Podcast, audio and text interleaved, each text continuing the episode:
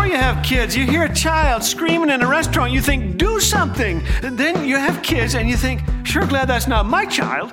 You get to be a grandparent, you think, oh, poor child, hand him to me. Thanks for joining us today. You're listening to Laugh Again with Phil Callaway. Dear Judah Matthew, I'm your grandpa. I'm the one who said to your parents, have kids while we're still young enough to take care of them for you. I'm the guy who stubbed my toe on a chair, then just about drove over a cat coming to the hospital to see you. I was that excited. And here you are, my very first grandson, all seven pounds, 13 ounces of you.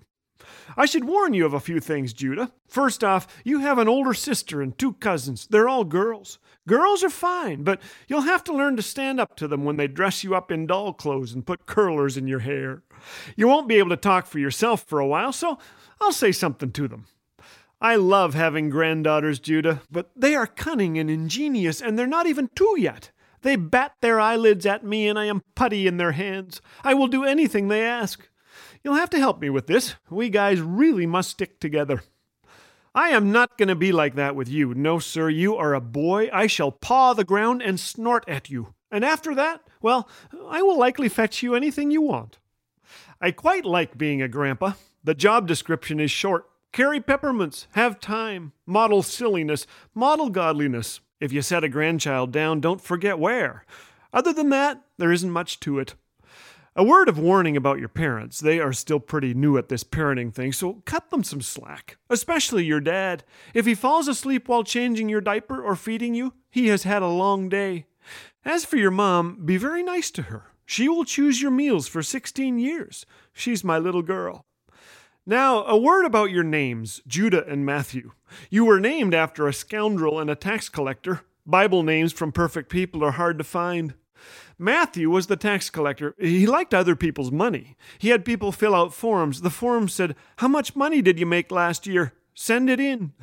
Judah was the scoundrel.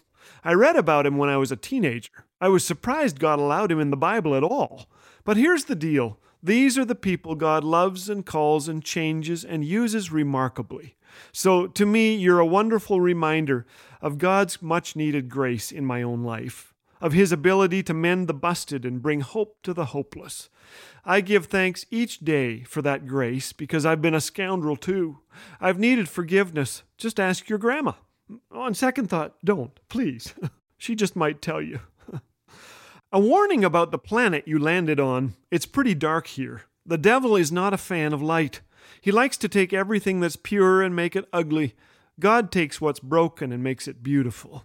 Never forget, He is greater than any obstacle you're going to face. Last night we gathered around and we committed you to God. He has awesome plans for you, Judah. I'm so glad He included me. I get a small part in that plan. We prayed for you, then I held you very close and whispered, I will saw off a golf club for you. Maybe we can get out to the golf course together next week. You opened one eye, and I, I think, perhaps, maybe, you almost winked at me. So we have an understanding already. You've made me a very happy guy, Judah, and you've yet to say a word. I can't wait to teach you how to whistle with a blade of grass, make faces with a flashlight, tie a necktie, tell a joke, throw a curveball, treat a lady well, and how to eat ice cream until you can't stand up. But first, it's time for your father to change your diaper and take these curlers out of your hair. Your friend for always, Grandpa Phil.